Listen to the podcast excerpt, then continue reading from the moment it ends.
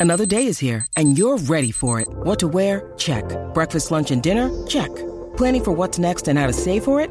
That's where Bank of America can help. For your financial to-dos, Bank of America has experts ready to help get you closer to your goals. Get started at one of our local financial centers or 24-7 in our mobile banking app. Find a location near you at bankofamerica.com slash talk to us. What would you like the power to do? Mobile banking requires downloading the app and is only available for select devices. Message and data rates may apply. Bank of America and a member FDIC.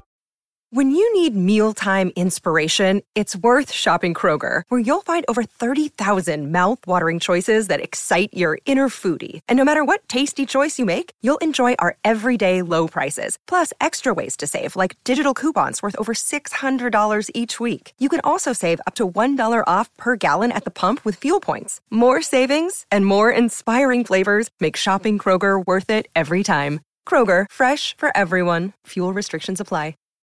Hey, Drew Scott here, and I'm Jonathan Scott, reminding you that life's better with a home policy from American Family Insurance. They can help you get just the right protection at just the right price and help you save when you bundle home and auto. Kind of like Goldilocks and the Three Bears. It'll be just right for you. We love a custom build. American Family Insurance. Insure carefully, dream fearlessly. Get a quote and find an agent at amfam.com. Products not available in every state. Visit amfam.com to learn how discounts may apply to you. American Family Mutual Insurance Company SI and its operating company 6000 American Parkway, Madison, Wisconsin.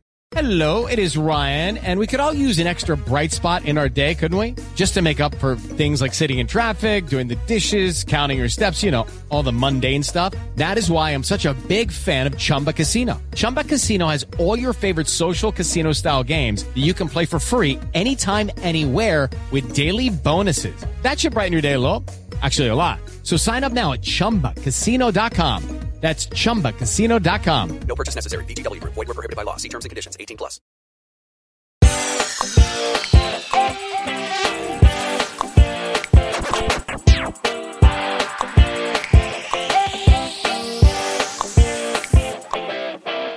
We open on an aye aye of Aston Belay, where recapping Our Flag Means Death, Season 1, Episodes 7 and 8. We're going to have an extremely funny, deeply cool podcast. I'm Sarah Carradine, and I'm here with someone who drifted by late last night, Brooklyn Zed. Hey Zed, how are you? I'm good. Drifting by late at night is uh, very much my vibe. Um, I loved these episodes. I fall more and more in love with these, this show each week. I can't believe we get our last two episodes next week already. So I'm excited to dive in to all of the gayness in every sense of the word. Uh, yes, well, that's why I keep saying season one and sort of putting emphasis on that because I am hoping for a season Willing two. it into existence, yeah. And it's not just us, Zed. Uh, we have an old antique armoire who's been in the family for generations. Grace Leeder. Hi, Grace. please don't throw me off the don't test the cannons on me please. Uh yeah. Uh i'm doing great. I'm excited. I thought these episodes were really good. A little disappointed that there was only two for us to talk about but that's okay. We'll two more next week. Uh so yeah exciting Yeah, it is. Um, before we dive in, we'll just uh, we had some feedback from a listener. So we have at least one listener. Uh, ahoy, no dice Dan. uh, no dice Dan asks us to consider that uh, Blackbeard is a terrible nickname. Uh, he says a third of humans can grow a beard. He's assuming. They're assuming, and most people have dark hair, so maybe 20 to 25% of the world could be Blackbeard. I think uh, Dan has put a lot of thought into into this. What do you think of this nickname? it's so synonymous with this guy, this one guy, Blackbeard, and I think that uh, probably he had a really nice looking beard. I think there is. I think I don't. I think just because you have a beard and it's black, I don't think you can be called Blackbeard. I think you need an incredibly impressive beard to be called Blackbeard. Yeah. think, you know? Stubble on the face is Yeah. not going to cut it in terms Yeah. of it's got to be long. And I think in all the like historical depictions and drawings of him, it is a, a beard of significant length and width and uh, like texture. Um, it is interesting that by this point in history, I'm presuming they made this choice historically that Blackbeard's beard is no longer black; it is Yeah. significantly gray. hmm It's it's it's a gorgeous thing, and I just keep imagining that Taika actually grew it for the for the uh, for the show, and I won't be persuaded otherwise. Tell me, I don't know, but damn, what I feel like you have to have an alternative suggestion for for Blackbeard uh, if you're gonna t- scoff at his nickname. I feel like you need a better one. Uh, right in for next week. Um, Yeah. yeah. I mean, Like, what other nicknames are there? What other Well, like? Calico Jack was called. Calico Jack because he dressed in flamboyant colors. Mhm. Um, but he couldn't have been the only one, as evidenced by literally Stede Bonnet, the gentleman pirate who dresses in flamboyant colors. So I think you sort of lay claim to a brand, and then if other people try to come for what you're doing, there's not room for both of you. There's there can only be one Blackbeard, and if somebody else is trying to take that take that space, you got to go do what Blackbeard does and, and eliminate the competition. Yeah, floating glowy eyes doesn't have quite the same ring. Not so much. Smokehead. Oh, Smokehead. Smokehead the pirate. Yeah. Hmm, Well, what we need to figure out what percentage of people have smokeheads before we can Yeah. determine exactly. if it's a good fire name. Dan will Dan will have to give us those figures because I think Yeah. he's done the research. Yeah. That's right. But on the subject of beards, uh, Dan also wants to know: Are we going to get a play on some, on someone being someone's beard? Um, and he signs that all someone who has been called Dan the Man a few too many times. Mm. Well, we're che- I, I believe uh, we we believe that perhaps there was a beard joke when um, Lucius uh, figures out who Jim is. So we think it might be in there, and um, but yeah, I, I don't exactly recall if that was the exact line or the joke, but it's a good one. It's a good one. It is, Yeah. and, and for, for any of our listeners who who are unfamiliar with the word beard, it's a person who helps another person disguise their true nature. So that's generally, specifically, it's a, a, a wife or a girlfriend of a gay man that allows him to then be in society and be accepted.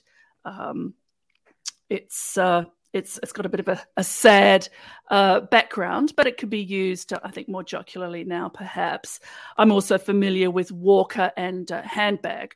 Um, Walker is a young man who walks out with an older woman, perhaps for pay.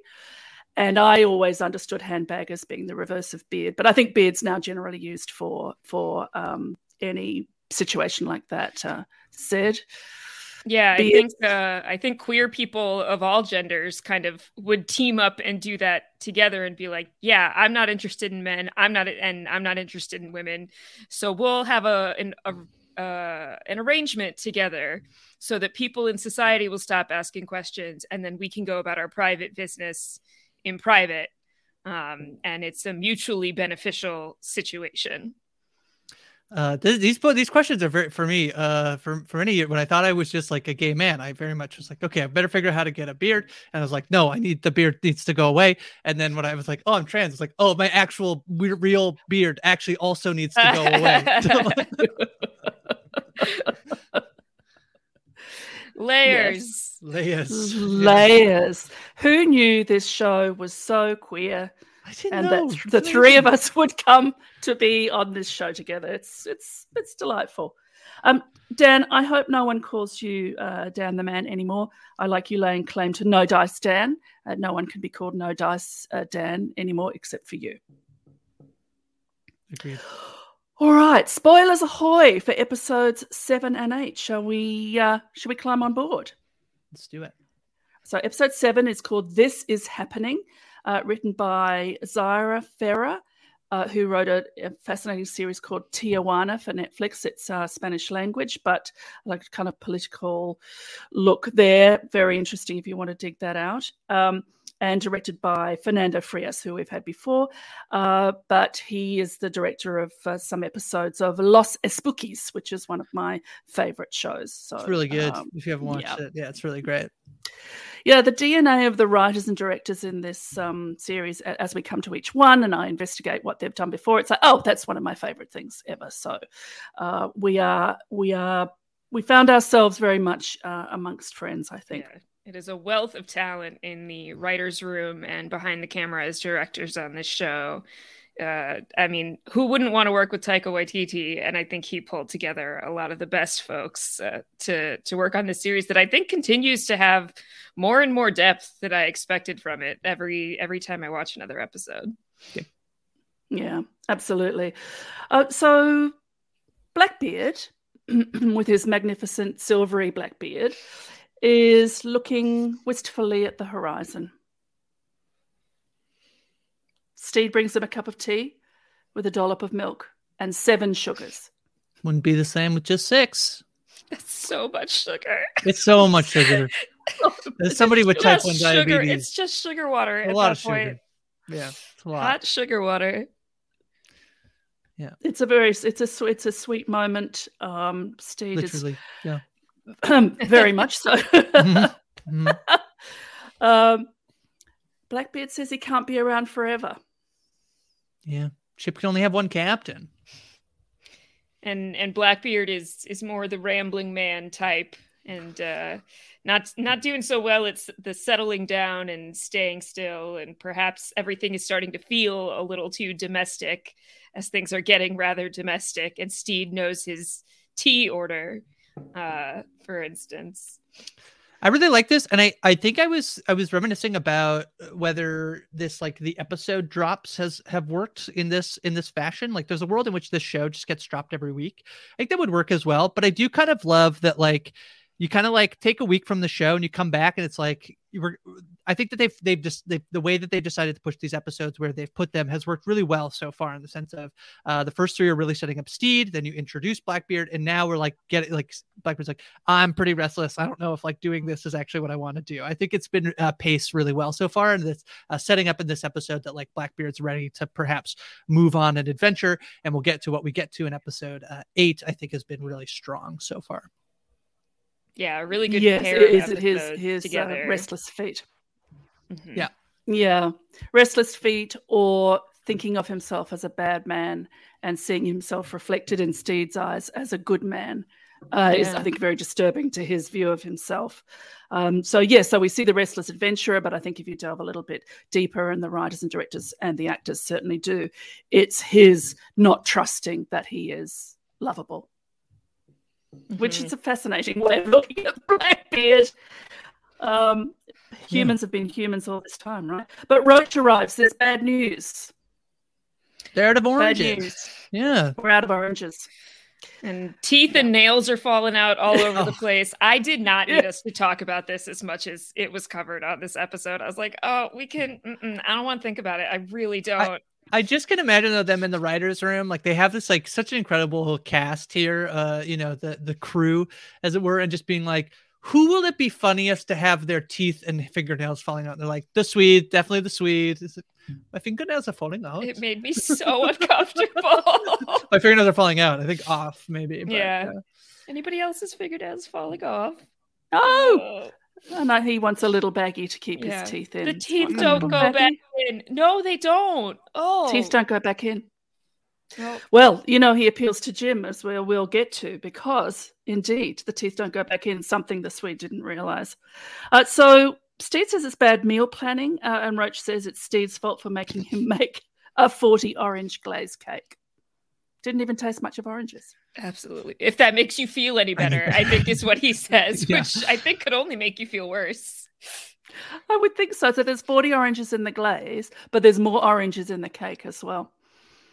I feel like maybe they did get their actual vitamin C. uh, Maybe the Swede just didn't enjoy the cake, but everybody else probably from 40 oranges in the glaze Ah. and the cake. Yeah, it's a lot of vitamin C. Unless I'm, it- I'm not does it cook recommending that you get your vitamin C intake from an orange glazed cake, but I think you would you would have got enough, you know, for a pirate ship. Yeah. Mhm. I'm tempted to put my uh, orange marmalade olive oil cake recipe in the show notes. It's uh, sugar free, except for all the sugar in the oranges. Right. Um, but it's very hard to make orange flavored things, which is, I think, why the recipe uses orange marmalade to get to intensify. Anyway, that's a disquisition on the intensity of various citrus fruits. Uh, they need to go grocery shopping now because eating an apple isn't going to cut it. And they're close to St. Augustine. And Steve's uh, excited that perhaps this might enliven Blackbeard. There might be an adventure to be had. Uh, but Jim says, nope, nope, nothing in St. Augustine. Yeah, nothing doing. We're not going there. Uh, I will not be leading any excursions to St. Augustine. We might No. as well move on. We get a Jim flashback. This is so lovely, so nice. I mean, the scene is not lovely. I just lo- I was very excited that now we're going to get more Jim content. So Yeah. And I was worried based on how this went that that was the last we were going to see of Jim. And I'm glad that that is not the case either. Agreed. Agreed. So, do you want to investigate the flashback, Grace? Yeah, I'm. Uh, so uh, the one thing I was confused. Somebody definitely gets stabbed. So is, is it Jim seeing their father stabbed and then taking the knife out of their father's? Um, yeah, from their father. Mhm. Um, yeah. So a bit traumatic. Yeah. yeah, it's very like we've seen we've seen stabbing and hanging and uh, swords through the eye, but there's something very plain about child Jim's view of their father being stabbed in the gut. It's not balletic. It's not choreographed. It feels of all the violence we've seen, it feels very very real. It's a very intimate thing to stab someone.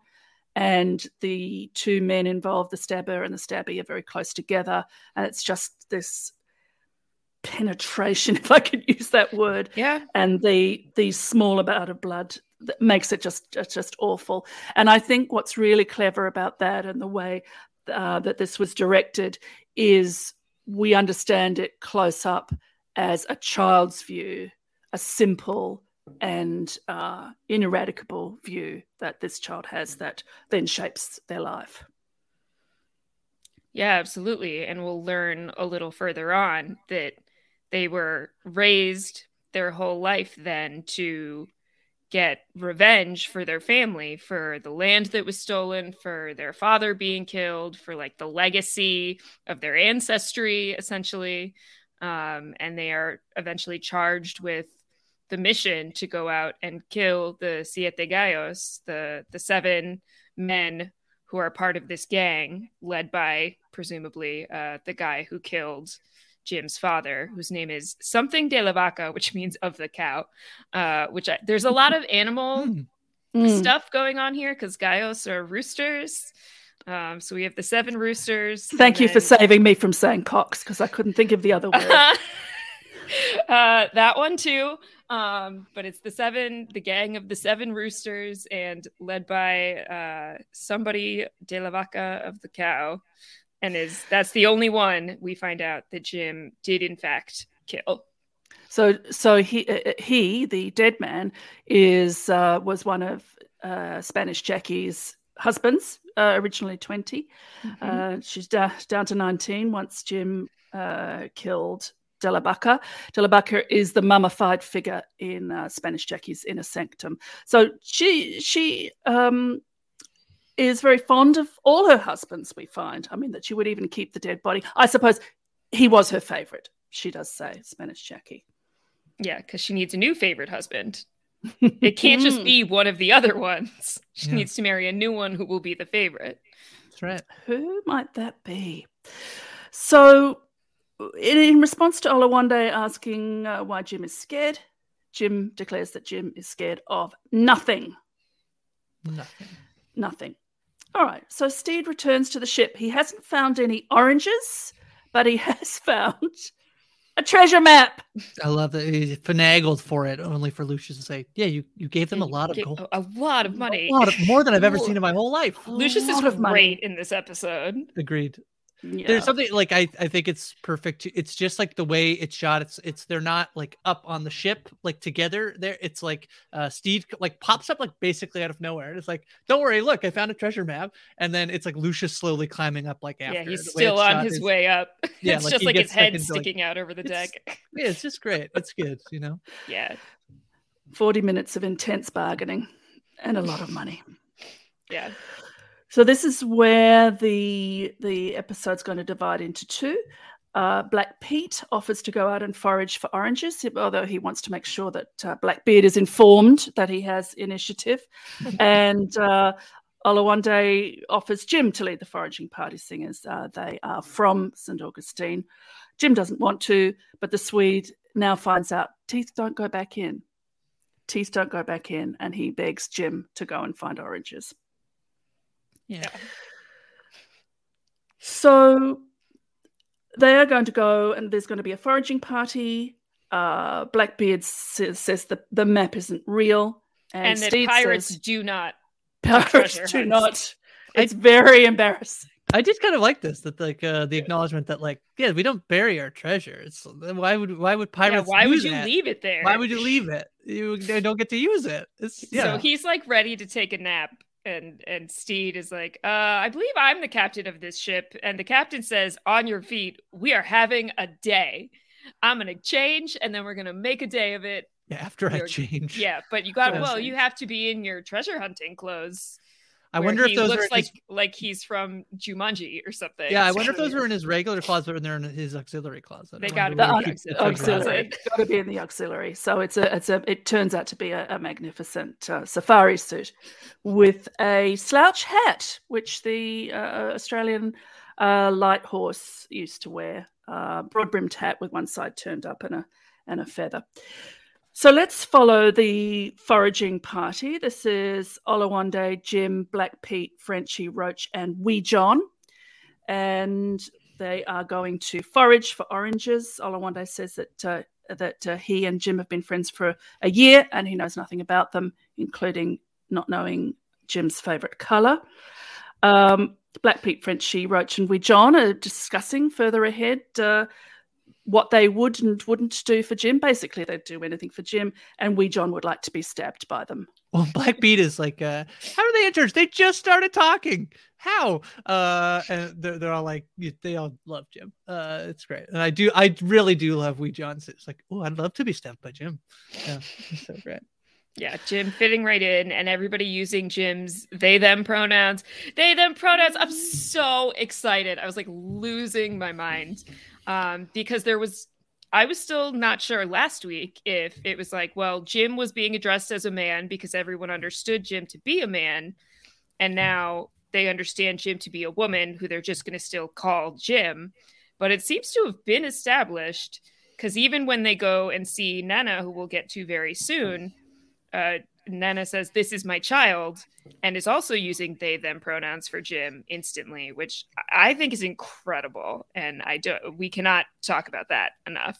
So I I was feeling a little bit like last week. I was like, I I, feel like I, we should be using they them pronouns, but I was feeling a little bit like I don't want to. It's a thing that like sometimes people can do to trans people is like I will just refer to them as they them pro- with they them pronouns, even with if they have a specific pronoun they use. And I was a little unsure whether like is is Jim like uh, a trans man or non-binary in some senses. And I I do like in this episode that uh, we get the answer, but it also doesn't need to be the like hey everybody Let's explain let- hey this. like let's do it i like that the show trusts in the audience enough to like you know and i don't know write in if you felt like that what you know that's correct but like i think i was watching it, I was like this is lovely Yeah, This it's is just great. done. it's just done it's just you know uh those are jim's pronouns uh i thought it was great Yeah, well, I mean, we didn't get the scene of Jim asking to be called that. They they just call Jim they them, and it's there's something so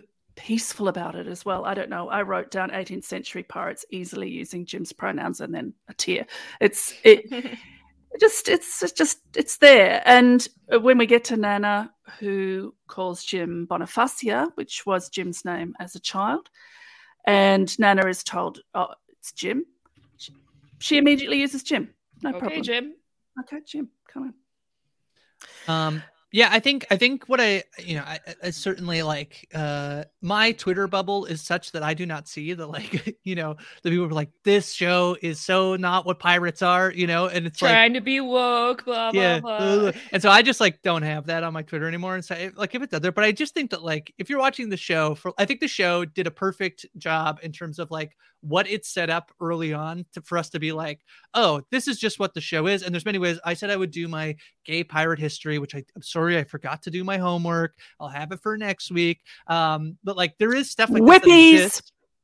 Yeah there is this stuff that exists in like pirate culture that i'm sure existed even back then um and also the show is like this super uh, out there comedy that's like you know taking uh modern sensibilities and like placing them on this like you know uh in this sitcom. So like yeah i think like if there's any complaint that like the show is too woke i, I you know i think you probably both those people i think probably stopped watching a long time Yeah, I don't think they made it this far. If Yeah. that's if they have a problem, or they're only watching they're only hate watching So I mean, uh, do, they, do they complain about Stede giving the pirates a weekly wage? A very modern concept. Well, they actually shouldn't because apparently Stede did give his pirates a weekly wage. So nothing is new under the sun, everybody. Nothing is new under the sun. This is you. If you find this difficult and challenging, it's just that you haven't seen it before. It doesn't mean it hasn't existed, if I may say. Um, and uh, Vico Ortiz, who plays Jim, has been very having a marvelous time on Twitter. They say that they've had an outpouring of response to Jim's they them pronouns and the and the pirates using them, uh, and that uh, Vico was not uh, that they were not able to talk about their role at all. Nobody knew, not even their parents. And uh, there's been a huge outpouring of, mm. of, you know love and respect and pleasure and and and tears and um, and I I tweeted and the ancient revenge nun using Jim's name so easily and she she liked that so because that was part of it as well for me I think the idea of oh but your grandmother you know she's old she needs yeah. time she can't get used to it uh, yeah, but if you get married, that grandmother's going to call you by your husband's name immediately. So I, I think uh, right. age doesn't um, justify not respecting all peoples. And part of that respect is calling people by their preferred pronouns. Just yeah. their pronouns. Yeah, just their preferred. Pronouns. Yeah. Oh, oops. yeah. But by their pronouns. Thank you. Yeah. yeah. It's their Thank pronouns and it's correction. their name. Yeah. Thank you. Thank you for that correction. No I, so I love this scene when uh when they meet Nana and they find uh Black Pete's uh they they find the orange tree and uh, we find out that this is Nana and I just love Oluwande in the scene being like wait that's Nana? Oh he's coming? having the best time. coming he's Nana so coming. it's so great. I love it. I love it. Yeah. Yeah so despite Jim's uh, precaution to Black Pete do not pick that orange. Uh, Nana is able to knife it out of Black Pete's hand and uh, so we see the nun arriving with the mist and the wrath of God, because they're God's oranges. Uh, this is Nana. Uh, I, I do want to find the person who plays Nana. I know her best from Orange is the New Black. That's um, what I um, know her from. Yeah, but He's I'm not listed in the IMDb because I looked for I looked through the whole cast list because the episode cast is very short. Um, but yeah, that's gosh. what I know her from is and Orange I, is the New Black. Uh, Selenis right. Le- Leyva, I think. Uh, uh, apologies if I am mispronouncing name. Plays Gloria uh, in Orange is the New Black, but yeah. Oh, yeah, she's she's wonderful here. She she tells Ella one day this child was not raised to kneel or to turn the other cheek. Mm-hmm. She raised her to stalk mice and eventually kill the uh, seven roosters. Yeah. I love this. I love this intro of her character and like the way she describes Jim's childhood and how Jim was brought up and what their mission in life is going to be. It's so brief, but it's so clear.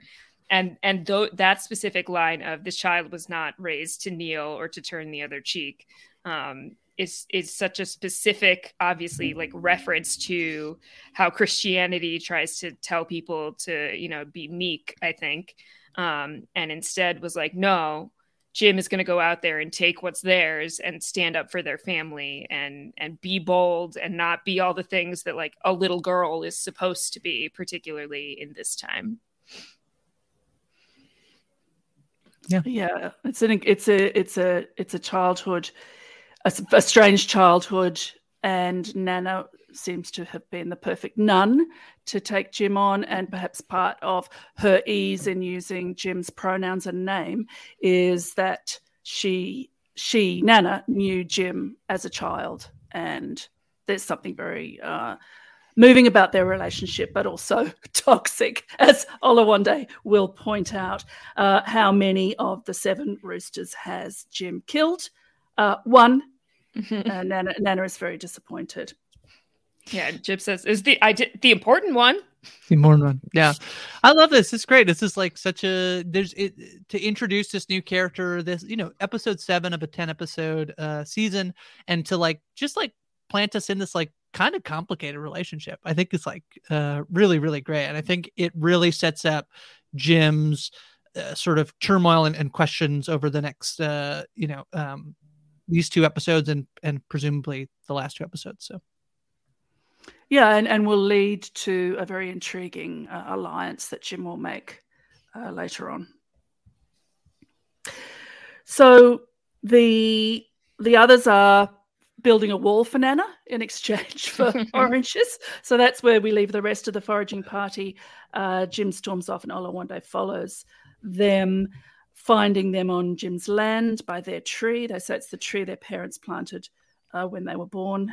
And then Jim finally tells Oluwande the story that one day strangers turned up.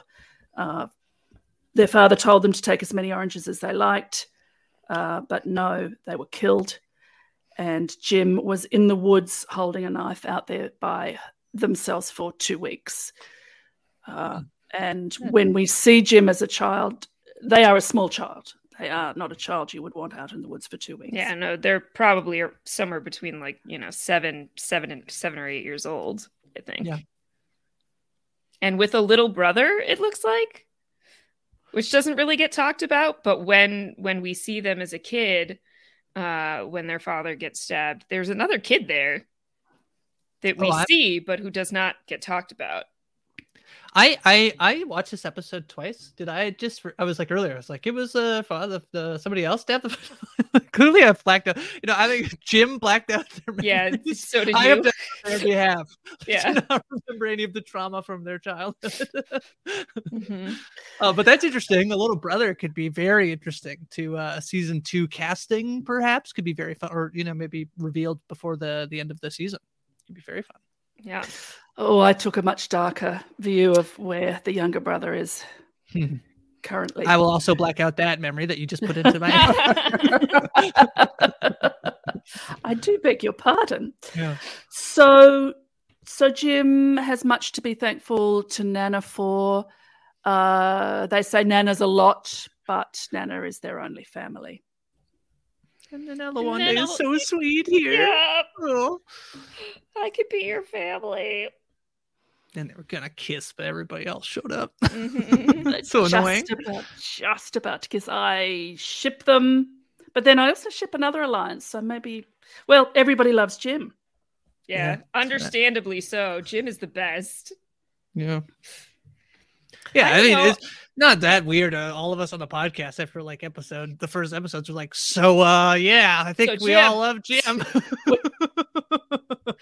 Um, I don't know. I I I would be happy for Jim and Oluwande together, but I didn't get that kind of chemistry from them. I got them more as like really close best friends who took good care of each other like family, not like a romantic relationship.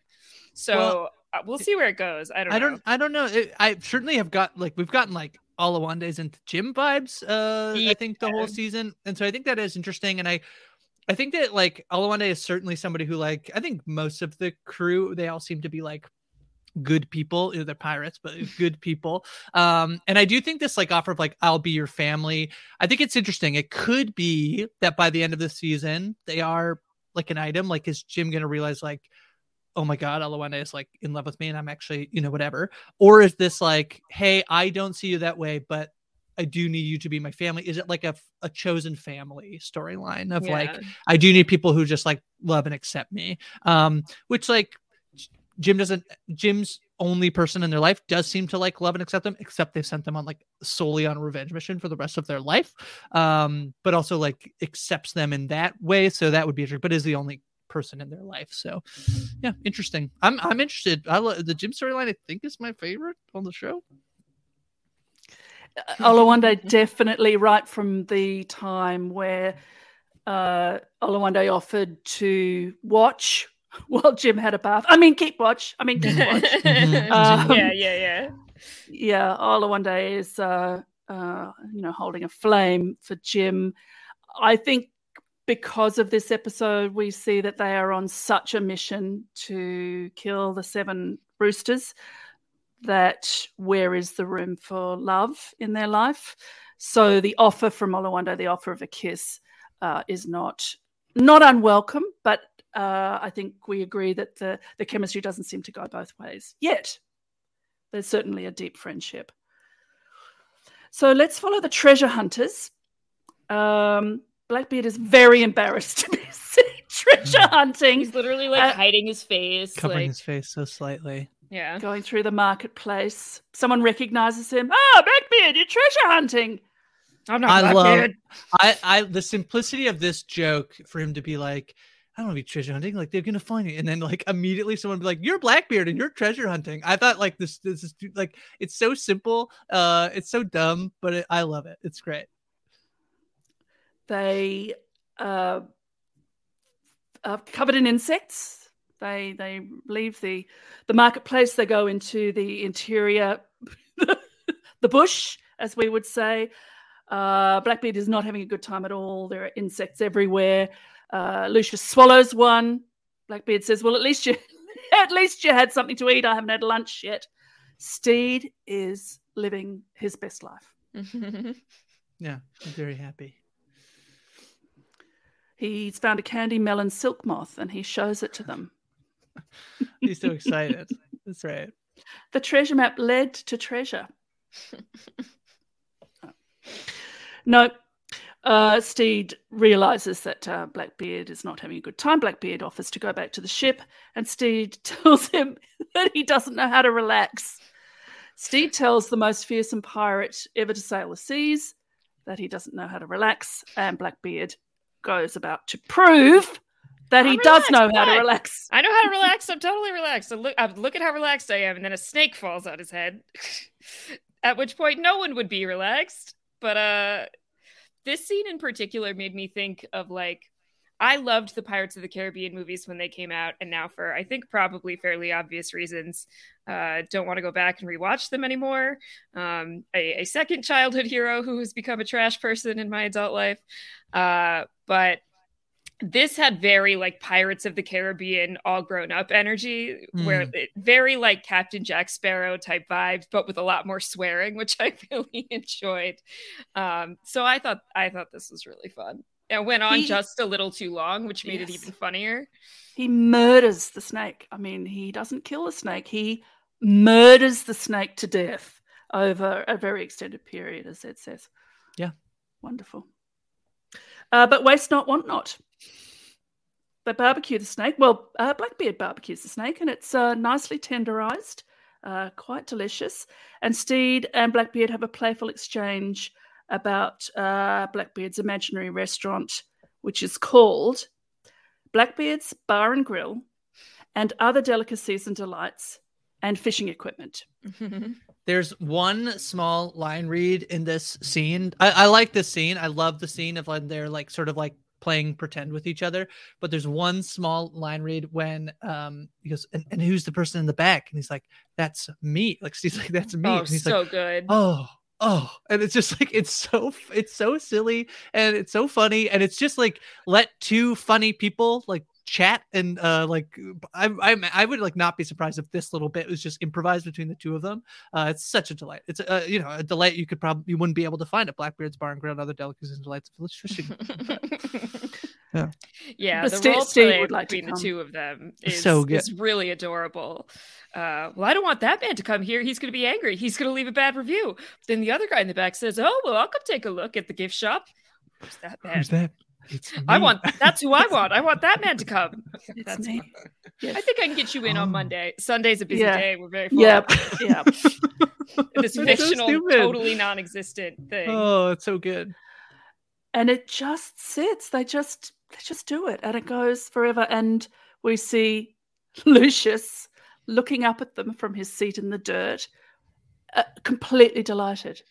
There used to be happening. um a thing I used to do at camp is anytime someone would be sitting at a table where you could also like a picnic table or like what or the lunch table, I would do this thing all the time where I'd sit down the other side and go, I bet you're wondering why I called this meeting.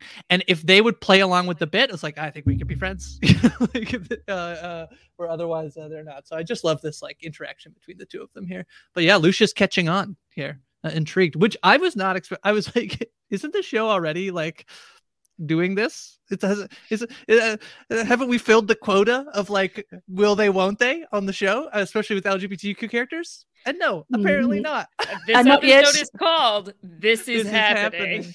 Uh, and and more to come in the next episode Mhm. because mm, Well, this So, is also yeah. where he's got Blackbeard has something in his beard, right?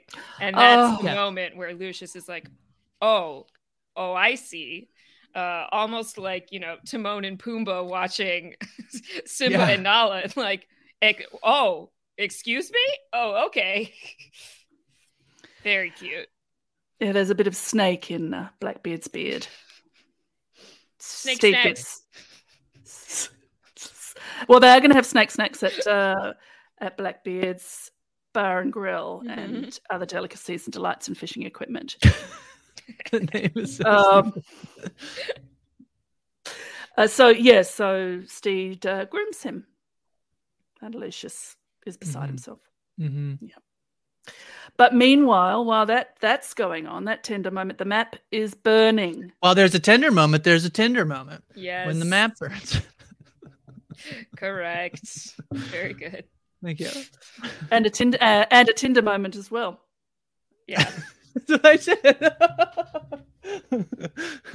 Tinder Uh, and Tinder and tender. And tender. Tinder we and, talked and about the, the and snake is also tender, and the snake is also oh yes, very the snake is tender, tender. Yeah, that's oh right. man. Well, because Wow. Blackbeard whacked the crap out of it. layers on layers on layers. Layers. Wow, so there's a tender moment and a tender moment and a tender moment. Wow. So. Stede is distraught. He's trying to put the map back together from tiny scraps. Blackbeard rather bitchily says to Lucius, Oh, he's going to mope all the way back to the ship now. And Lucius turns on him and says, He really likes you. Like, what's Yeah. your problem? yeah. He really likes you. Can't you get it? And Blackbeard gets it. So nice. Lucius. Great episode for Lucius. Great episode for Lucius. Um, and he's going to sort everybody out in the next episode as well. So Blackbeard awkwardly approaches Stede with this new knowledge that Stede actually likes him. Again, my theory about him not realizing that he's a lovable human being or a human being that people are able to love. So he finds a little corner scrap of a of, of the map and he he decides to interpret it. There's a tree and a river or a road or a river or a river road. Uh, that they didn't need the rest of the map anyway because it was just blank space. And um, he's disappointed. He would be disappointed if the treasure hunting were to stop because he would like to continue treasure hunting.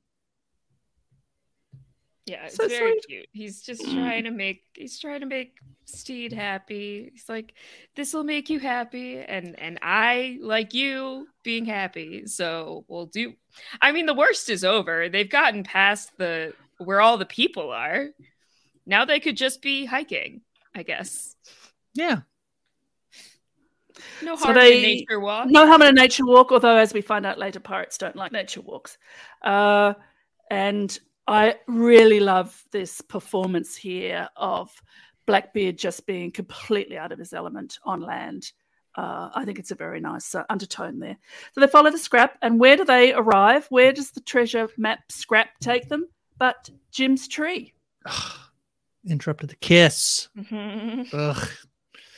Yeah. We're just gonna let him do a little bit of digging, get it out of his system. yeah. You find something. If- It's a uh, rock. Probably a rock. It's a rock. No. It'll be a rock. No, it's a petrified orange. I love this back where uh, the real treasure is the day we spent together. It's like, no, treasure is the treasure. Yeah, we spend every day together. The I love treasure is the treasure. so treasure is the treasure. Uh, Stede offers the petrified orange to Jim. Jim says no. And Stede says, "Oh, good, because I, I really wanted it, and it's my new favorite thing." Yeah. Yeah.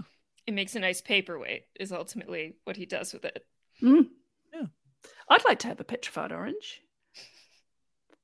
So they all head back to the ship, but Jim stays behind because they Mm. have to finish the job of revenge. The show got me so good. I thought this was the end of Jim. I was like, oh, I'm Yeah, so I was sad. about to be really upset. I'm so mad that you are not going to have Jim because we got kind of goofed before where they were like, Jim's not going to be in these next two episodes, you know? There's just no Jim. And I'm like, come on. And then they're like, okay, I think that's Jim's story. like, no, there has to be more. It turns out there is more. There is more. But I, I, they really more. got, I was gonna be really mad at Taika Waititi. Yeah.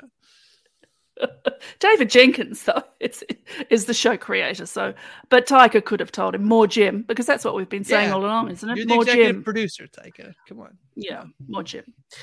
So the foraging party uh, has sacks full of oranges. They've finished Nana's wall, and Oluwande says, uh, uh, "Tender, a lot of tenderness in this uh, episode. Surprisingly, a tender goodbye to Nana, and Nana's very sympathetic because I think she sees that Oluwande was uh, carrying a torch for Jim.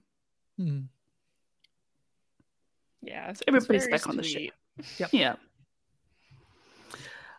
I'd like to see Nana again. I suspect this might be all all of Nana, but uh, big impact. so. Big Yeah. impact. Yeah. Big impact.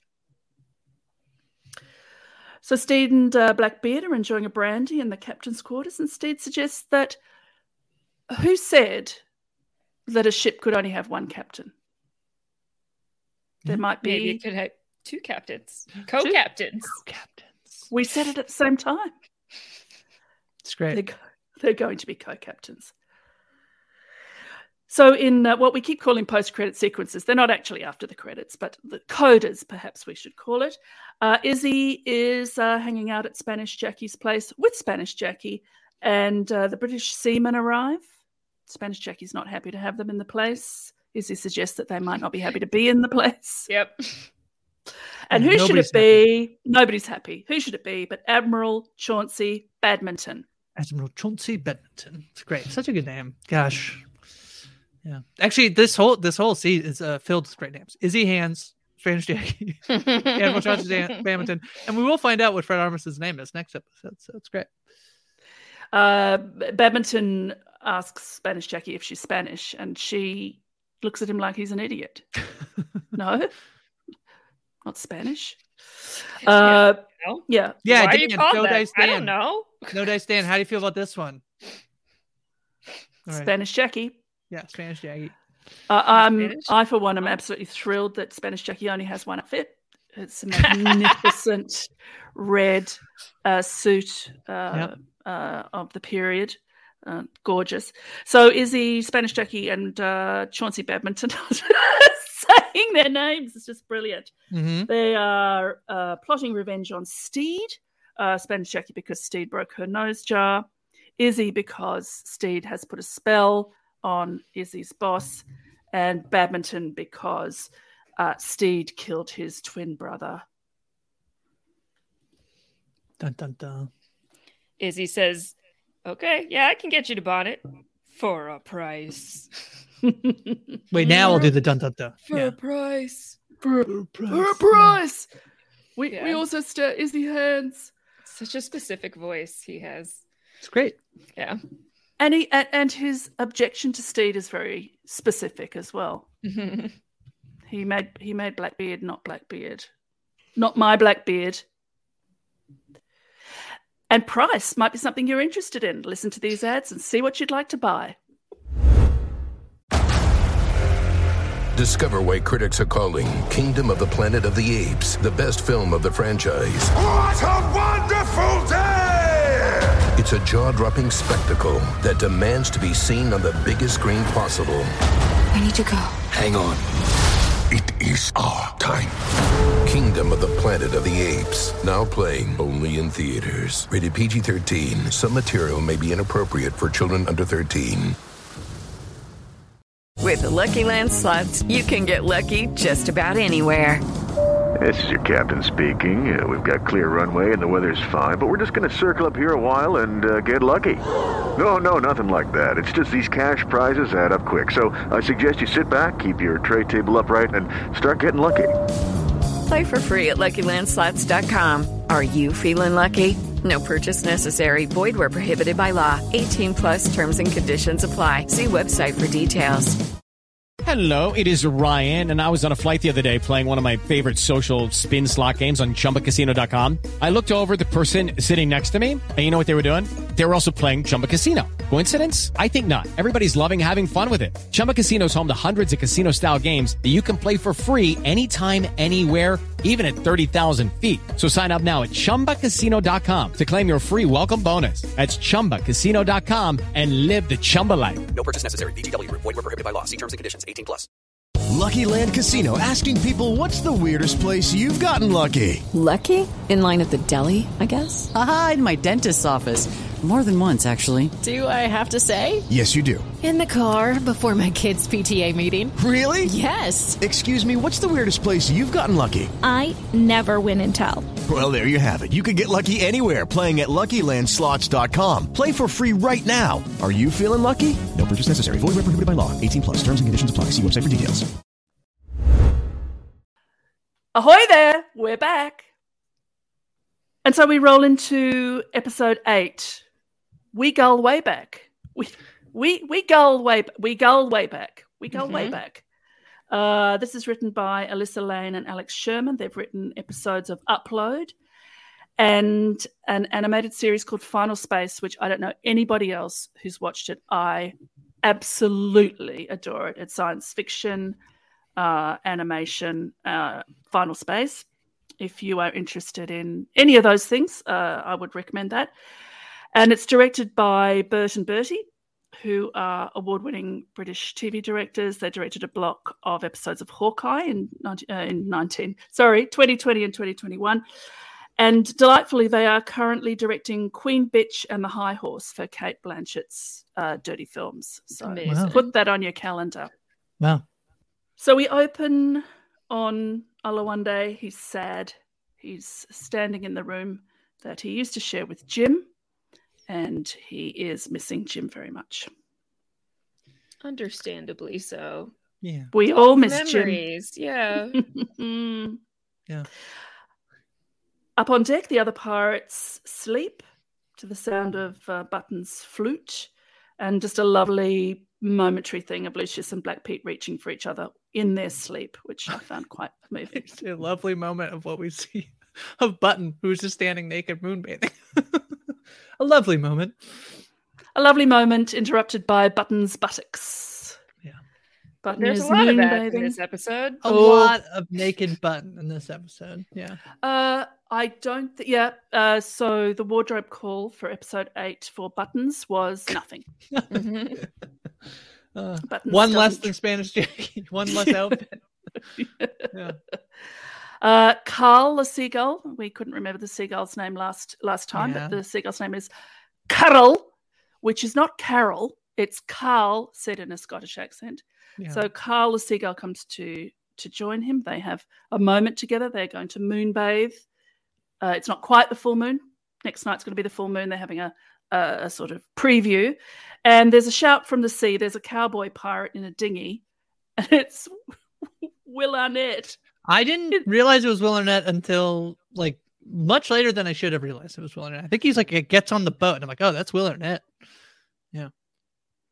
He has a marvelous wig, And mustache. Yeah. Oh, that mustache. It's incredible. Yeah, usually he's pretty recognizable and stuff, but between the wig and the mustache, even knowing it was him, I still barely recognized him Yeah. in this role. It was really odd because when I first saw him, I thought, is that Bob Odenkirk? And I thought, no, That's who he God. looks like. That's is yeah. I was like like, I can't figure out who he looks like because I know who it actually is. But and you can't look up who does this actor playing in Yeah. this show look like from Yeah. something else. That doesn't exist on the internet yet, I don't think. So It exists in our brains, and that's Yeah. why we will we will always win the war against the machines. No, the yeah, the future will be like you'll be like have your little device so that'll like just automatically listen into your brain, and it'll just be like that guy looks like Bob Odenkirk. I knew it wasn't him, but I thought, is is it? Uh, No, it wasn't. Uh, so he's shouting up from the sea that he would like to know if uh, Blackbeard is aboard and whether there's any brandy aboard it, and uh, Naked Buttons. maybe he is, and maybe he isn't. And if he was, there, he'd be asleep. so, in fact, he uh, will come aboard because the next we know, Stede is slumbering in his mauve velvet eye mask and he's awakened by cannon fire. He, he dresses and comes uh, on deck and he finds uh, Blackbeard and Will Arnett's character, whose name is Calico Jack. They're throwing things up in the air and firing the cannons at them. And even though it's first thing in the morning, I would suspect they are both what I would call over refreshed. Mm. Yes, I'd presume so. it's one word for it. You could say Mhm. yeah. They're having fun. The crew's having fun. throwing things up in the air, shooting them with cannons. Stede struggles to be polite because he is the host, but he is rather concerned about what it is that they're throwing up into the air and firing cannons at. Uh, when he finds out it's his antique armoire, he says, "Oh, oh, mm, yes, I, I was going to blow that up myself later." I do like that. Yeah. It's very So polite. He asked them, yeah, for breakfast. Breakfast. Let's let's go and have brekkie. Mm-hmm. Uh, Oluwande tells Swede that he misses Jim and doesn't think he can stay in the room they had. At which point, Frenchie, ever ready for the main chance, and Swede both rush for the room. We Jim trips Swede and says that that gets gets him roommate status with Frenchie. Oh, that's why. Like I saw Swede fall, and I heard Wee, J- Wee John say that. Oh, sorry, like- Wee John. Yep. And I was like, but why? Like, what is wh- what does that have to do with anything? Like, you just get the room also. You made that connection for me. I gotcha. I gotcha. Oh, yeah, welcome. I'm happy to be of service. And then a lovely moment where Buttons uh, asks Oluwande, uh, gives Oluwande his condolences and asks how Jim died. Yeah, because nobody else cares. No. The Swede is like, uh huh, yep, yeah. Uh, Does that and mean the room is free? Right. Can I have the room?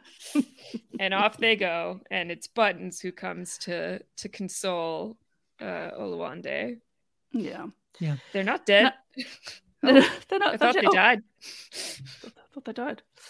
Uh, so those of us who were suspecting and sobbing sadly that, that we had seen the last of Jim are now going to see Fred Armisen's character uh, going to confessional, confessing his sins to a priest uh, who we immediately recognize by stance and voice as Jim. When I heard their voice, I was so excited. I was like, "Oh, good. Okay, okay. Yeah. It's everything's gonna be okay."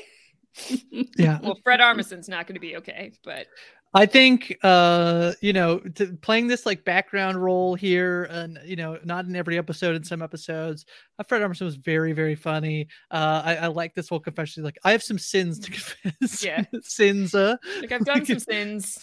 and then it was like anything else he's like oh gluttony yeah gluttony Like, I yeah, was I ate, things. Yeah. I wasn't really hungry. Shouldn't have shouldn't have eaten it. I don't even know why I ate it. yeah And I really the enjoyed Fred. yeah, yeah. And the, the perhaps priest- betray my family, uh, steal my land, murder my father, or any of those sorts of things? And then the fight is really awesome. yeah it is good Punches out the confessional window. I don't know anything. I, I'm way out of Oh, my yeah, depth when it comes to confessional talking about church Sure, stuff. sure, sure, yeah, sure. sure. Yeah. yeah Uh, and te- uh, Jim tells Fred Armisen, God's not a fan. Such a good line. good That's great the best line. I mean, Jim's come out of their muteness to say some extraordinary things, and one of them is God's not a fan, not a fan of Fred, that's for sure. yeah And that's where we'll leave them while uh, Blackbeard and uh, Calico Jack reminisce over Brecky, roaring with laughter. Stede is all of us at some point I- or another yeah trying to come in on the conversation. So I said that uh the Jim storyline is my favorite. I actually think that the main storyline here of Stede and Blackbeard is really really strong, and I think uh it does you know uh, if it was not working, I think the show would have a tougher time working. It is restarred being Taika Waititi. I cannot tell if.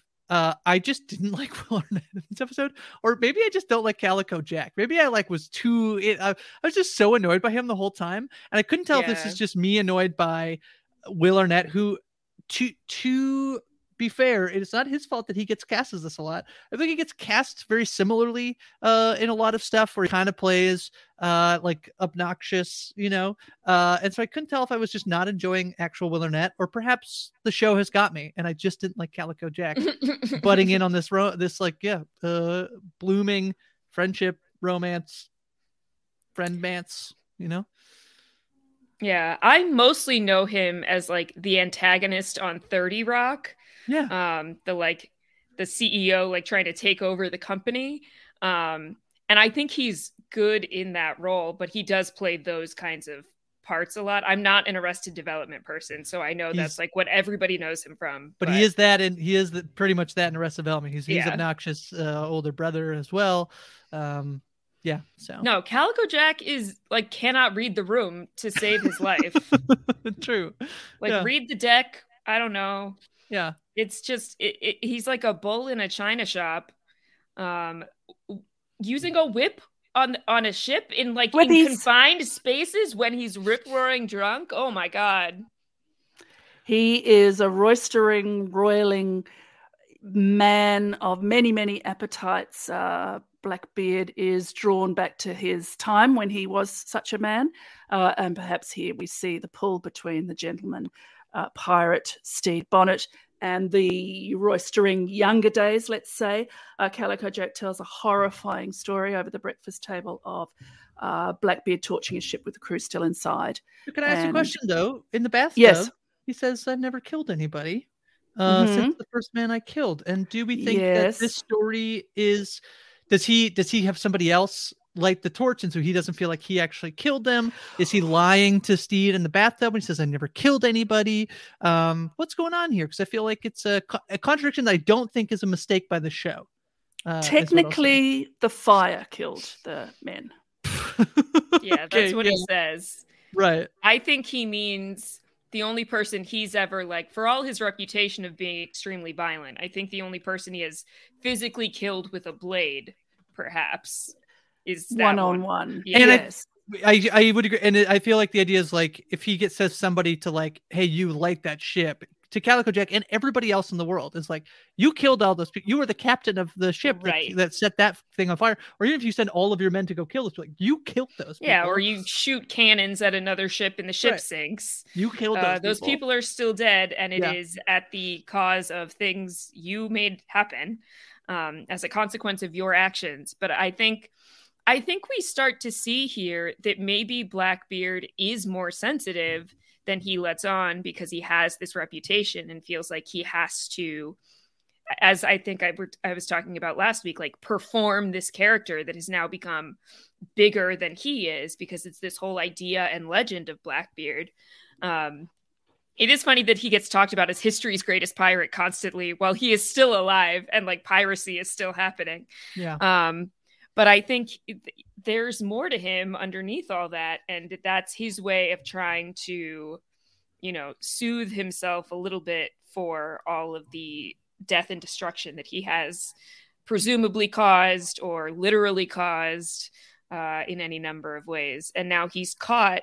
This is the really interesting thing to me about this storyline is this could be a really tired like old flame comes back and there's jealousy and it's boring um but i think what's interesting about it is we see these two people that he's kind of like battling between in himself of who he believes himself to be who he aspires to be uh, and stede represents like that aspirational side of himself that is trying to be something more complex and more you know not even gentlemanly but just like developing himself further from what he has always been.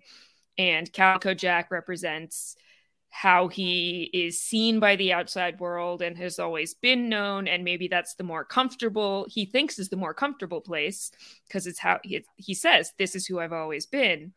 Um, but then he realizes that perhaps he's grown beyond that and you can't just go back to who you were before once you've like opened up your world more Yeah, I think it's really good. This this stuff worked really well for me, and you're talking about it feeling really tropey in terms of the old flame, but it gave me such like thinking about like you know I I very much for many years in high school like you know I- I'm trans so like I tr- I definitely was like pretending to be a different person in many ways, but you're still Mhm. trying to figure it out. I just imagine if like somebody who I hung out with who I thought was like I'm trying to figure out how to be cool. And I hung out with those people, and those people showed up with people I was hanging out with now, and they made the jokes that we were making at the time. Like, no, wait, hold on, stop. I don't like Yeah, this. you not know? me Uh, yeah, anymore. that's not me. I don't, yeah, don't do that. You know, um, this felt like super, super relatable, i- but in a way that's like, it's like they're Blackbeard is the most infamous pirate of all time. And he's like, Hey, remember how funny it was when you were like hearing those people burn alive? Like, you're the man. It's like, no, don't bring that up. Not Yeah. now. You know,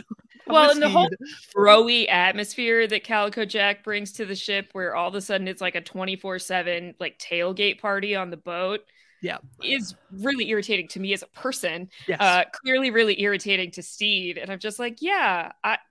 this is not who these people are and not the kind of energy that they are seeking out particularly maybe it's fun for a night but when it's going nonstop you know something's got to give Yeah, he here um, Blackbeard is looking. There's big eyes at Stede. Stede is looking at him as Calico Jack imitates the screams of the of the dying men and people, whoever's on that ship, going on and on and on. Again, not reading the room, uh, and we see Blackbeard really caught, as you so so beautifully put it, as you both so beautifully put it. Um, Blackbeard suggests that he's mellowed, and Jack hopes he hasn't mellowed enough for to not be able to enjoy whippies. Whippies involves standing on the deck of ships and whipping your stock whip at things uh, off people's heads, uh, people's genital areas. Um, anything in sight can be whipped. Uh, unfortunately, whipped is Carl. Yeah. Well, this is the thing, right? If if you talk about a whip in real life, um, it's at least six feet long, which means you need twelve feet of clearance in a circle. I can't do the math on a circumference of that, but like they don't really have that on the ship, especially if everybody's standing around watching. Um, and he, you know, Calico Jack tries to blame it on the bird flying into his whip when very clearly the bird wasn't moving. And this is just a bad idea. It's a very bad idea. Uh, that's that's yet to come, but that is the outcome. Everybody, here's your PSA: don't uh, whip stock whips around in enclosed spaces. Someone will lose a a part of themselves they don't want to, or a dear friend. Not if But you close your eyes. Not if you close your eyes. That's Yeah. right. If you close your eyes, then You can't hit your eyes. uh, you can't hit your eyes. It's very That's true. Mhm. Uh, now, so we'll just have a little moment with Frenchie and Wee John in their sanctum. They're planning their sanctum, and they uh, they want a sitting nook. A sitting nook. most to the- relatable for sitting yeah, only. for sitting only most relatable part of this is like uh we just like yeah when we have guests over Frenchie's like why why would we have guests over uh, no we just be I think that's what room people do. It's just part of being room people. no we won't have any guests over no Wee John has never had a room. He he's been in rooms. He's been in rooms, but he Wee John has never had a room, and it's a, it's a very touching uh, little friendship there. So Calico Jack's enrapturing the crew with the tales. Uh, he saved Blackbeard's life at uh, Blind Man's Cove, and uh, Stede feels quite left out of all this broiness and asks where Jack Jack's ship and crew are, and Jack has to confess that they mutinied for the third time this year.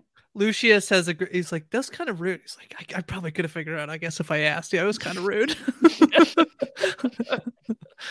So, Uh-huh. you know, Jackson his feelings, he cries. The pirates comfort him. The pirates that have enjoyed all the broiness are also able to access their feelings and comfort uh, Jack. And so Stede, feeling bad that he's made Jack cry, he says, uh, Where would you like to go? We'll go on an outing to anywhere you would like. And Jack would like to go to Dead Man's Cove. Stede's so nice here so nice Mhm. Trying to Hmm. bring Jack in yeah Yeah, he's making a really valiant and I think genuine effort. He's like, yeah, okay, fine. I like Blackbeard. Blackbeard likes you. So let's figure it out. We'll be friends. yeah Yeah. Not so much because Because like Calico Jack sucks. Yeah, he. Jack is awful.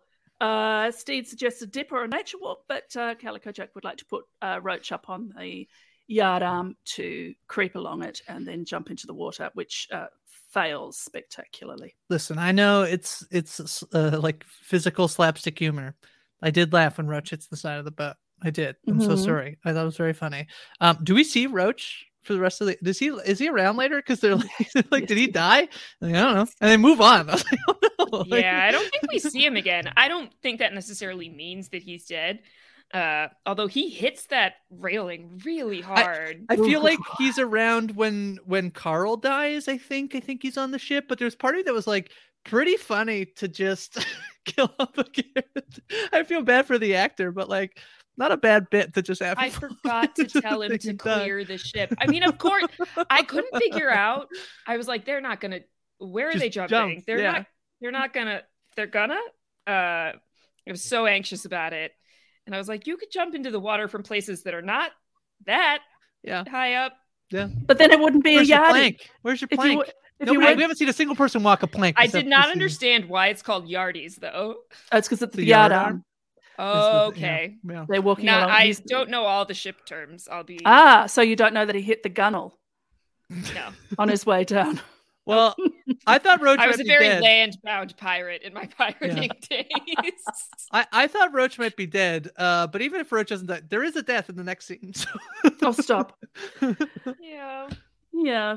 So the um we go back to visit with Spanish Jackie. Uh Jim has Fred uh, Armisen as a hostage uh, and says uh, to Jackie, uh, "Tell me where all the other roosters are, or Fred will get it."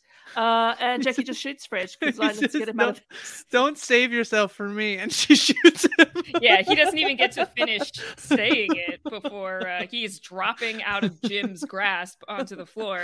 And Jim Oh. has to do this awkward moment of like removing their knife from now nothing and like putting it down. So they have uh, they're going to fight. Uh, Jackie needs to reload her pistol. It'll take her a minute. Jim says that's 59 seconds too long. Goes in with a knife, and of course, we haven't mentioned Spanish Jackie's uh, feature, which is she has a wooden hand, which in this case opens out to reveal a blade. They have a marvelous flight, fight. Uh, they seem very well matched, and Jackie suggests Plan C that they sit down and have a drink together. Yeah, next time I have to do a fight scene for a for a stage combat recertification test, absolutely doing this. It's so good. There's not a ton of lines, but the lines are spaced really well. Um, and the skill that is shown between the two of them is really, really good. Uh, so I loved that a lot. It was very good. Uh, yeah. Vico is a stunt person. Yes. Right. So this works very well. So we come back to the beach. Uh, the pirates are running a race between a crab and a turtle with a knife strapped to its back. Yeah, the partying, if we want to kind of like go through it pretty quickly, is like there's a lot of drinking, a lot of carousing, a lot of racing and fighting of animals. Uh, we have this like bathroom chat uh, by some trees of Stede and Jack, um, where we learn officially that Jack has previously been involved uh, in some dalliances with Blackbeard, uh, and clearly there is jealousy happening between both of them. And this is when Steve's like, I don't want to be at your party anymore. I'm going to go back to the ship. Um, so off he goes, and Blackbeard is torn, uh, but he stays to hang out at the party. And uh, have coconut wars, which Oh, involves throwing coconuts at people. Stede's like, none of this stuff is fun. The slapstick of uh, him throwing a coconut at Blackbeard and then Blackbeard throwing it right back at Calico Jack's face and hitting him right in the face. That was very funny. Um, I do love this line here where he's like, I don't like this version of you. And Blackbeard's like, and this is me. This is me. Like, I, I and then it's in this exact moment, I was like, I can't believe this show is doing an identity crisis of like pirates. I love it so much. I love the show. It's, It's great. so unexpected and really interesting. it's so interesting. It's Yeah. so good. Yeah. It's back. We are with uh, Jim and Jackie. Jim says that uh, they must complete the set. Uh-huh. Uh, they've killed one out of uh, the seven, and Jackie tells uh, uh, actually two out of the seven are dead now. Uh, Which is how we find out Fred- that the Siete Gallos have a, a rooster tramp stamp, apparently. This is also where we learned his name. I think his name is uh, G- uh, Geraldo. I think is Fred Armisen's name. I think they name drop him here. After he's dead, he gets a name. I think, unless that's the skeleton corpse mummy in the. Uh, but I believe it's Fred Armisen's character. Yeah, yeah, yes, the tramp stamp, which we assume is going to uh, is going to come up later. If we thought they- show was gay already, wait till we Yeah. zoom in on people bending over and we see their tramps. So, so here's uh, uh, another relationship to Stan, uh, Jim, and uh, Spanish Jackie. Spanish Jackie now down to 18 husbands. yeah. So here we have the very sad death of Carl. The party has moved from the beach back onto the deck. Everyone's drinking. There's more whippies. which involves, as we say, whipping. Please don't do it. Uh, Blackbeard thinks maybe they'll call it a night. Jack doesn't want to finish the party. Uh, he gets the whip. He's whipping around and he whippies Carl to death. And here is Buttons in all his naked glory, hexing Jack in Gaelic. It's it, it's the most extraordinary minute of television. I've quite a ever moment. Yeah.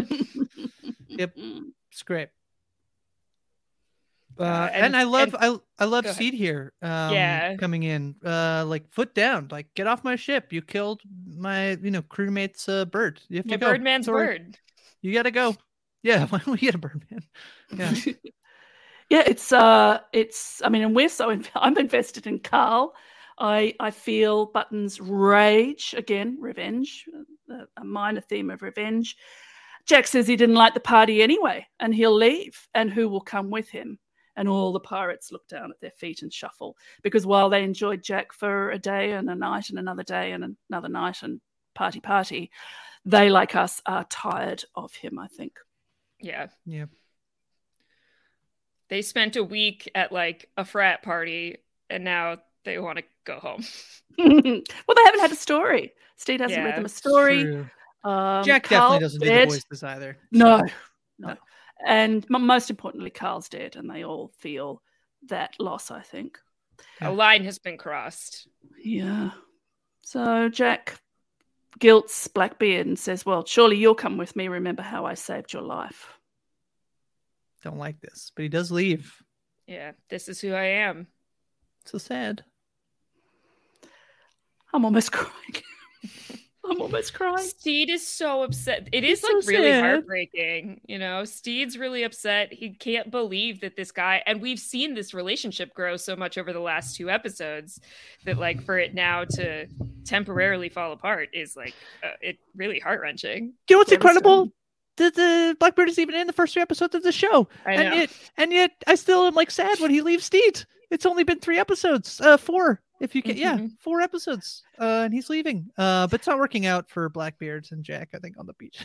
Well, like recognizes, yeah, They're not. They're not having a good time on the beach. Stede is watching them through his uh, spyglass. Yeah. Uh, Jack's drinking already. Blackbeard suggests it might be too early in the morning because they, they did spend the night on the beach. Jack's whipping the ocean to try and get some breakfast. It's not so much fun when you're deeply hungover uh, and it's just you, Calico Jack, and the sand. Uh, and Lucius again coming to the fore, asking Stede, "Do we think this is more of a spat or a rupture?" and Stede thinks it's all over. Luckily, Lucius is great at breakups, and he puts all of Blackbeard's things into a box, gets into the dinghy, and delivers it to the beach, and says, good. "There, now you can't come back, saying that you've left something behind. I know that trick." And you can't do that Because I've used it. Yeah. I love Lucius Mm. so much. Mhm. Yeah. And then he delivers an even more mortal blow when he says, really simply, you know, he really liked you. He says to he says to Blackbeard, sort of Hmm. sorrowful, and uh, and this is not good. Mhm. On the revenge buttons, it's, oh, I'm sorry, go. yeah, Buttons. we're cutting from this like buttons. dramatic emotional moment to I mean Buttons is very emotional, naked and crying on the revenge. Uh, but now we're gonna have another seagull, Olivia. Uh, and Olivia. they have a chat and we get subtitles for the seagull um having a chat about Carl who didn't come home last night. uh, he's like, I got some bad news, Livy. uh, but they're gonna hold a burial a burial at sea for Carl and that Blackbeard won't be coming back. Uh, and it was a mutual decision, definitely, but that Stede himself initiated first.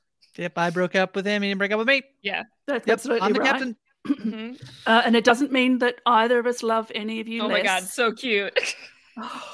It's Co-captaining, divine. you know?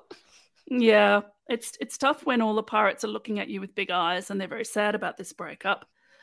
Uh, meanwhile, Jack and uh, Blackbeard are rowing away from the Revenge, um, and this is where Calico Jack reveals that Izzy Hands sent him to get Blackbeard out of the Revenge before the English arrive. Uh, that he has been betrayed. uh, because Dead, Man Co- Dead Man's Cove has no escape. And sure enough, here are the English. Yeah. Hey. I like this setup that like we ended the episode last week with Izzy showing up saying, you know, I've got a plan or I have a business proposition for you basically, but we never find out what it is until this moment. And I thought that was a really cool reveal and like a, a smart storytelling structure to do it that way. It's also smart because I did not see it coming. And then when you think like it's a step where like when you watch the show, when you can rewatch it and you're like, oh, he rode up to the boat. Like, how did he find the boat? Yeah. Like, but when you're when it starts, because you're, so thrown off by like buttons just being naked and having a moon bath that you're like, whatever. you don't think about it. when you look back, you're like, oh, that's so smart. That's actually like so well written. It's wonderful. Uh, Olivia lands on Jack Stingy, and uh, um, um, uh, Buttons is still cursing, cursing, cursing. The English fire a warning shot, which kills Jack. I think that's the last we're going to see of Jack. I think so. Seems likely. I mean, it's possible it just blew him off the the dinghy and into the water. Um, I've seen like it just very in passing on Twitter, like questions of whether or not Calico Jack is dead, but I don't, I don't see the value in bringing him back into the story for the remaining couple of episodes. So I think we're done with him. He serves his purpose so well. It's not just that like not only does he like put a wedge between Stede uh and Blackbeard that they can like overcome uh the for the towards the end of the season, he also like gets looped into this plot with Izzy Hands. It's like perfect and I don't need any more of it. Yeah. I don't want any more of him either. No, either. exactly. Sorry, Will. Steve- Uh, yeah. Sorry, Will, you served Yeah. your purpose. Yeah. Done. So Mhm. Stede is wondering how they're going to respond to the English. The pirates are looking to him. He is the captain. He finally decides, ready the cannons. And then we hear a voice, no, hoist the white sail. And over the gunwale comes Blackbeard back onto the ship. I love this last uh scene here, uh set to the music. I'm now don't remember what song it is, but the I remember it being- Chain by Fleetwood yeah, Mac. yeah, it's so good. It's so fun. Uh, and it's like bad. They're like being like attacked by the you know by the English, but it's uh it's it's really well shot. It's all done in slow motion, and then yeah, Blackbeard and Stede are thrown down on the deck. Yeah, they're all surrendering. Stede's ready to ready the cannons with their one undercrewed ship to Yes. fight back against like the entire Royal Navy militia fleet. Uh, and Blackbeard comes aboard and is like, "No, no, no, raise the white flag. We're not, we're not doing that. It's not going to go well for any of us." But then, yeah, they get tied up next to each other, uh, and and Stede says, glad to have you uh, you came back. And and blackbeard says never left and like winks at him and like clicks his tongue and it's so freaking cute. And then we see them playing footsie while they're face down on the deck together. Get out of here. Oh god it's so adorable. It's so gay. Meanwhile, Wee John struggling, bound up by three English uh, English sailors. yeah, Yeah. It's a lot of rope. There's a lot of rope, so there's a lot of motion all around, and we just see the two of them face down, faces to the side, looking at each other. Uh, he never left. yeah. That's it. Yep. Wonderful. Two more episodes to go. I thought these were really strong. Again, a, a, a good two episode arc here. So yeah these might be my two favorites so far i thought they were both really really good I agree. uh and blackbeard can wink at me like that anytime jim could wink at me like that anytime i just i think these characters are so well written and well created and the story dynamics and relationships that are getting built between them and the conflicts that are still managed to be contained within an episode but are so dynamic and complex is really really strong Tyke, I forgive you for missing the first three episodes. Uh, p- I, I, I, it's it's it's almost immaculate. I, I mean, we are recapping, but we're also reviewing. Uh, I would like to wield my great uh, powers of critique, but I just sit there loving every minute of it, just glorying in the intersections, the way that the threads are dropped and picked up again. Nothing is wasted, um, and I think you know our sorrow. We were going to lose Jim twice. Jim's still back and Jim still has a, a forward motion. Um, and the emotionality of, of all the characters of, of Wee John never having had a room. He's been in a room, but he's never had one. uh, poor Buttons uh, losing Kyle, but the other pirates also uh, understanding what that would be like. I, I think it's very, very rich and very real and very human. And I just, I just love it. Agreed. So this uh, podcast will drop in the HBO feed on post show recaps. It's uh, postshowrecaps.com forward slash HBO pod or postshowrecaps.com forward slash HBO. If you become a patron of Post Show Recaps, great idea. You'll get early access to podcasts as well as uh, Patreon exclusive podcasts. And at any level, you'll get access to the Discord, and merch is available at higher levels. I've been looking for pirate merch everywhere. There's nothing. So Mm. there's a Cat Bandit T-shirt, but it, it's not quite right. we Mm. might have to. We might have to design our own. Um, Zed, what have you got going on, and where can people find you? Oh gosh, so many things. A lot of the same things. Uh, but speaking of the patron feed, I am covering Harry Potter every week with on YA with Kevin and Melissa. We are up to Goblet of Fire and recorded an almost three hour long podcast recapping that movie yesterday, uh, which is out now. And the one other thing I want to shout out uh, among all the things I'm doing is I am starting coverage of Apple TV Plus's We Crashed, which just premiered today or maybe yesterday. My days are confused. Um, but I'm, I'll be covering that with DJ LaBelle Klein and Dr. Amanda. So that'll be in the binge show recaps feed. And you can find me just about every day of the week at twitch.tv slash hard rock hope. And I'm hard rock hope anywhere else you're looking for me on the internet. How about you, Grace? Yeah, uh, I am covering Winning Time, the HBO show about the Los Angeles Lakers in the 1980s with Jason Reed. Uh, the finale of Raised by Wolves, uh, season finale, potentially series finale. We've not been renewed, renewed at this point. Uh, with uh, Josh Wigler and Sharon Armstrong dropped this week, so that was very fun. Uh, if you have feedback, uh, let us know because we'll do a feedback show next week. Uh, and yeah, doing weekly movie coverage this week. We had Karen from Canada on to talk Turning Red, and I just thought uh, Karen was so insightful and brought a lot to the conversation that Aaron and I cannot bring. So I thought that, that was a great podcast. Check it out. Over on Rob has a podcast covering sports with the Off Speed podcast. And if you want to check out anything else I'm doing, you can follow me on Twitter at Hi from Grace. I will tweet about it. Uh, what about you, uh, Sarah? Wonderful. Well, my Twitter handle is at Sarah Carradine, and now I can announce what I teased last week. Uh, it's the debut of Crime Scene, a true crime review podcast on RHAP that I am doing with the amazing Mari Fourth. Episode one will drop on Tuesdays, and we're covering Bad Vegan as our first uh, episode. If you want to suggest properties that uh, we will cover in future episodes, you can drop us a line at Crime Scene RHAP, and that's Scene S E E N. So come back next week, and we will recap the final two episodes of season one Mm. episodes nine and 10, Act of Grace, oh. and wherever you go, there you are. So we're off to bring a spring upon her. We wish you fair wind ever and always.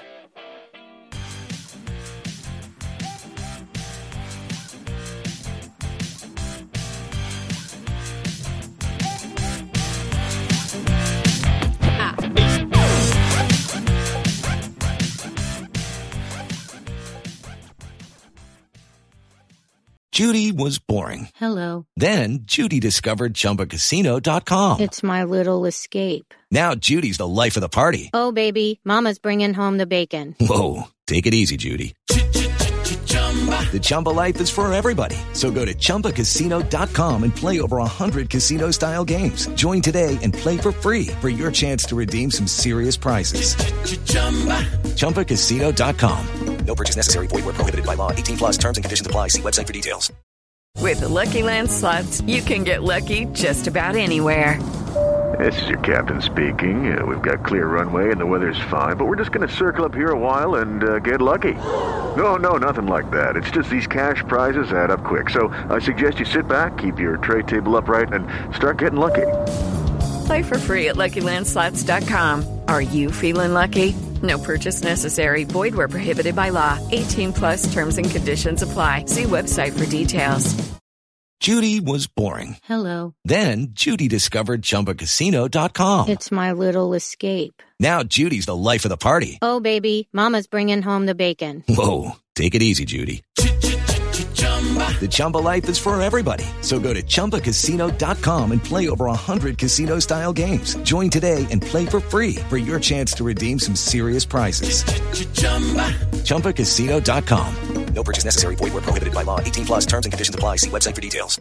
Hello, it is Ryan, and I was on a flight the other day playing one of my favorite social spin slot games on chumbacasino.com. I looked over the person sitting next to me, and you know what they were doing? They were also playing Chumba Casino. Coincidence? I think not. Everybody's loving having fun with it. Chumba Casino is home to hundreds of casino style games that you can play for free anytime, anywhere, even at 30,000 feet. So sign up now at chumbacasino.com to claim your free welcome bonus. That's chumbacasino.com and live the Chumba life. No purchase necessary. VGW. Void where prohibited by law. See terms and conditions. 18 plus.